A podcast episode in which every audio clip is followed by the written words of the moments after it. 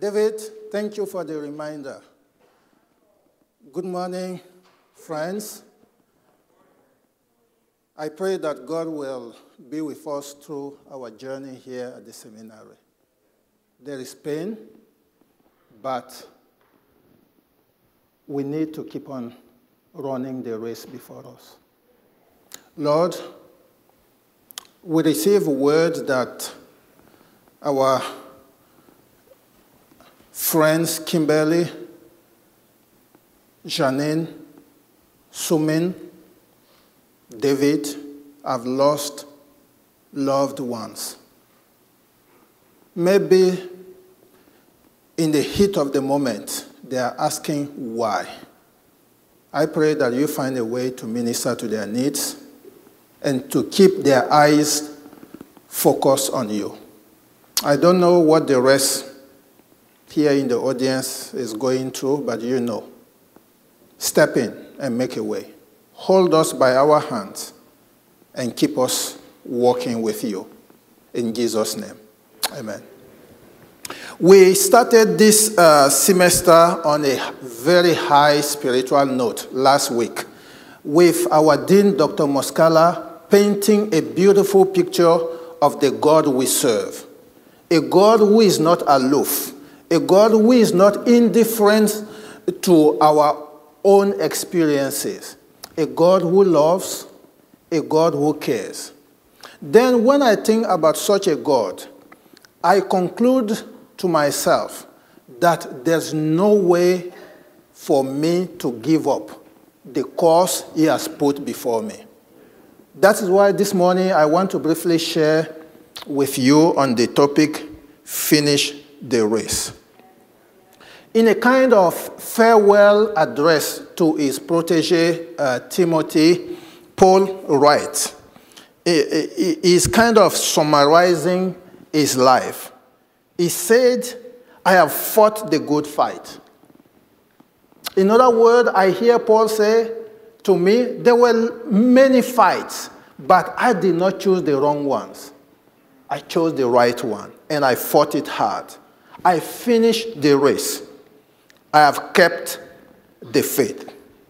In this text, Paul likens himself to a soldier who has completed his commission, a runner who has passed through the finish line, and a steward who has kept what was entrusted to him.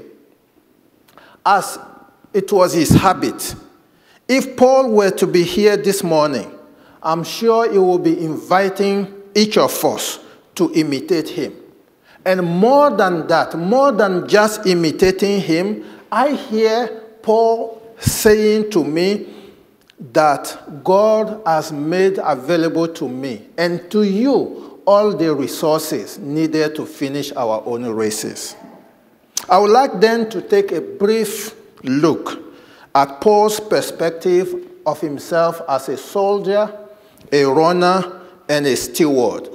Because for him, that was what contributed to him finishing the course God has put before him. There are three texts that I would like us to consider. And this morning, I've decided to read the first two in the Message paraphrase. The first one is 2 Timothy chapter 2, 4 to 6. 2 Timothy chapter 2, 4 to 6. This is what Paul is saying to Timothy. A soldier on duty does not get caught up in making deals at the marketplace. He concentrates on carrying out orders. An athlete who refuses to play by the rules will never get anywhere. It is the diligent farmer who gets the produce. Think over it. God will make it plain to you. He uses strong words here. He says, hey, I am a soldier. I should not be found making deals where God is not calling me to make deals. In other words, I should not leave my post. The second text I would like us to consider, still in the Message paraphrase, is 1 Corinthians chapter 9 from verse 24 to 27. 1 Corinthians 9, 24 to 27. Paul says, "You've all been to the stadium and seen the athletes race. Everyone runs. One wins. Run to win. All good athletes train hard. They do it for a gold medal that tarnishes and fades. You are after one that is gold eternally. I don't know about you, but I'm running hard for the finish line. I am giving it everything I've got. No lazy living for me. I'm staying alert and in top condition. I'm not going to get caught up napping, telling everyone else all about it, and then missing out myself." Whoa. All in for Christ. And the last text I would like to consider this morning with you is found in Philippians chapter 3. We'll read from verse 12. Philippians chapter 3 from verse 12. There again, Paul says, I'm reading now from the New King James Version, "Not that I have already attained or am already perfected, but I press on that I may lay hold of that for which Christ Jesus has laid hold of me. Brethren, I do not count myself to have apprehended, but one thing I do, forgetting those things which are behind and reaching forward to those things which are ahead. I press towards the goal for the prize of the upward call of God in Christ Jesus." When I read these three texts, let me share with you what I hear Paul saying to me. He's saying to me three things. To finish your race, Bubakar, like I did, I'm recommended three things to you. The first one is simply this: get your priorities in order. That is what I hear Paul say to me. Get your priorities in order. Do not run after every rabbit you see. If you run after every rabbit, you will wear yourself down and won't catch any. I shared it with my colleague, Dr. Sadlacek, that this semester I'm hearing God tell me to learn to say no. Learn to say no to some things and say yes to what I'm convinced is calling me to. And Paul continues, before you start chasing a rabbit, ask yourself this important question: is this a rabbit worth chasing? Is this a rabbit worth chasing? And he continues, be strategic and deliberate about which rabbit to chase. Be deliberate. The second thing Paul is telling me is this: do not let anything or anybody distract you. Stay focused on God and on what he wants you to do. What is your focus? What is my focus? And finally, the third thing is telling me, I love it. I will share with you. It's telling me, do not be a prisoner of your past. Paul is telling me this: I am sure that as a human being, you have made many mistakes, some of which make you ashamed of yourself. I myself made such mistakes. Remember, I persecuted to death God's people. And he continues, because I have confessed my past mistakes to Christ, my focus is on how to live differently for him from now on. I have made mistakes. If you take my classes, I share my mistakes, but I'm not prisoner of my past. Maybe you did something wrong yesterday. If you confess it to God and the devil tried to remind you, tell the devil, that was yesterday. Christ took care of it, and I will move on. Today, the seminary journey is part of your race. I've been in it for 13 years. 11 years here at Andrews University and 2 years at Newbold College in England. 13 years. So I'll be speaking out of some experience to you this morning. I know how difficult that journey can be. In England, I was nearly deported because I could not pay my school fees on time. The person in charge wrote a letter. If I had gone to the Home Office to renew my visa, there I would be caught and deported. Someone heard about it without me knowing. The person came and gave me a check. Go and pay your fees and make sure you reimburse me before leaving the country. So I know how difficult this journey can be. Not only for me, not for you, but for each human being in this building. Then I've asked some of my colleagues to share with me some tips that they used to finish their course when they were students here that I would like to share with you today. And it was really important for me to do that. For this presentation, I said, I'm not going to the library. I want to make it real. I went to some of them. And in listening to their stories, I was reminded that being called by God is not synonymous with easy life. They've shared with me a few things that I would like to pass across you. Several of them, let me say 100% of them, told me that they stayed on the course, running their race here when they were students, not because they were super intelligent, not because they did not have any challenge, but because of their sense that God had called them. How many here believe that God has called them? Praise God. When it gets tough, when you are tempted to give up, remember that God has called you. And because he has called you and you have obeyed his call, his grace will be sufficient for you. I called one yesterday. He told me, besides being sure of his calling that helped him continue his race, he was self-disciplined and he constantly prayed James 1, verse 5.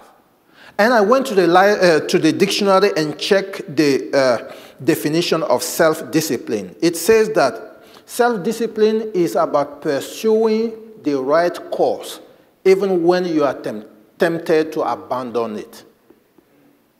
And James 1 verse 5 says, if any of you lacks wisdom, let him ask of God, who gives to all liberally and without reproach, and it will be given to him. Some of your classes will be tough. You will be challenged. I remember my first PhD class. I looked stupid for the first time in my own eyes. The professor was talking. I thought he was on another planet. I said, Lord, where am I? Where am I here? Then when I evaluated, I realized that I did not do my homework. I prayed and I read hard. It was a philosophy class. The next week when I came, he was speaking, I was getting him. I said, Lord, praise be to you that I'm not that stupid. So I've learned my lesson. So pray James 1 verse 5. And one told me this. I really liked it. Let me read it to you. He said, I did not let my own expectations of seminary life conflict with God's plans for my life. And the person pointed to Naaman's experience when he went to be healed by Elisha. Let me read 2 Kings chapter 5 from verse 10. It says, Elisha sent a messenger to say to him, that is Naaman, go, wash yourself 7 times in the Jordan, and your flesh will be restored and you will be cleansed. But Naaman went away angry and said, listen carefully, I thought that I will surely come, that he will surely come out to me and stand and call on the name of the Lord his God, wave his hands over the spot and cure me of my leprosy. That was his expectation. He had a problem, but he came with the way to solve the problem. And because it was not going his way, he wanted to give up. You've come here to the seminary with your own expectation. Don't want the seminary to run according to your expectation. But maybe God brought you here to sharpen you so that you will be better equipped for his work. Another colleague of mine told me this. I refused to play blame games. When things did not go my way, I refused to blame others. When I got a grade that I was not expected, I did not blame the professor. Instead, I critically evaluated what happened in order to learn lessons from it. And in the same sense, someone this morning, one of my colleagues this morning told me this. I had to adjust my attitude and ask God to correct me. As I was training for ministry, I realized that to teach without being teachable is arrogance. Another person told me this. I asked God to play his part in my race and continually pleaded with him to give me wisdom to diligently play mine.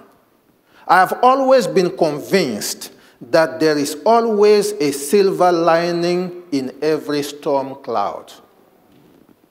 Don't only see clouds when the going gets tough.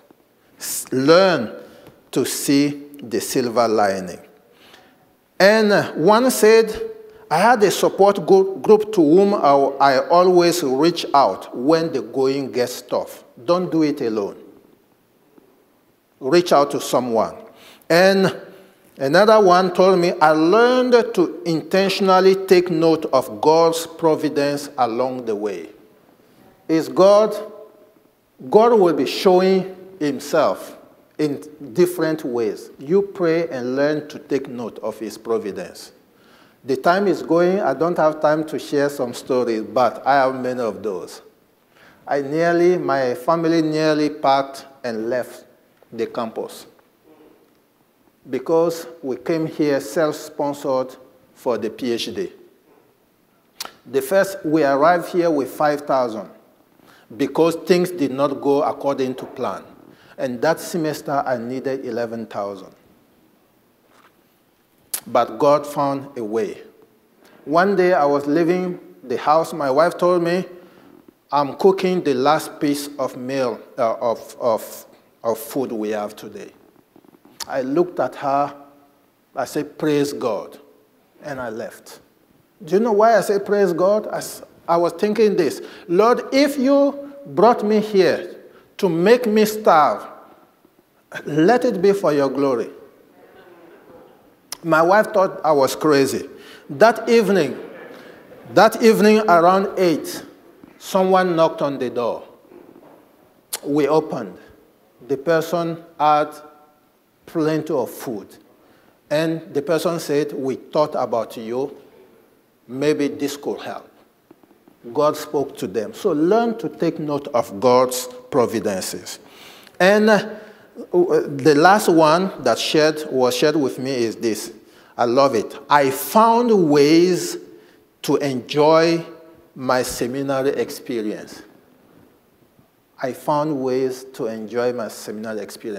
me share with you, frankly, don't make any mistake. Take advantage of everything that is taught in the classroom. Maybe now you don't see the benefit, but one day you will wish that you had paid more attention. In one of my classes, I started teaching pastoral ministry here. I taught on something. People were not listening. One went for an interview. They asked him a question.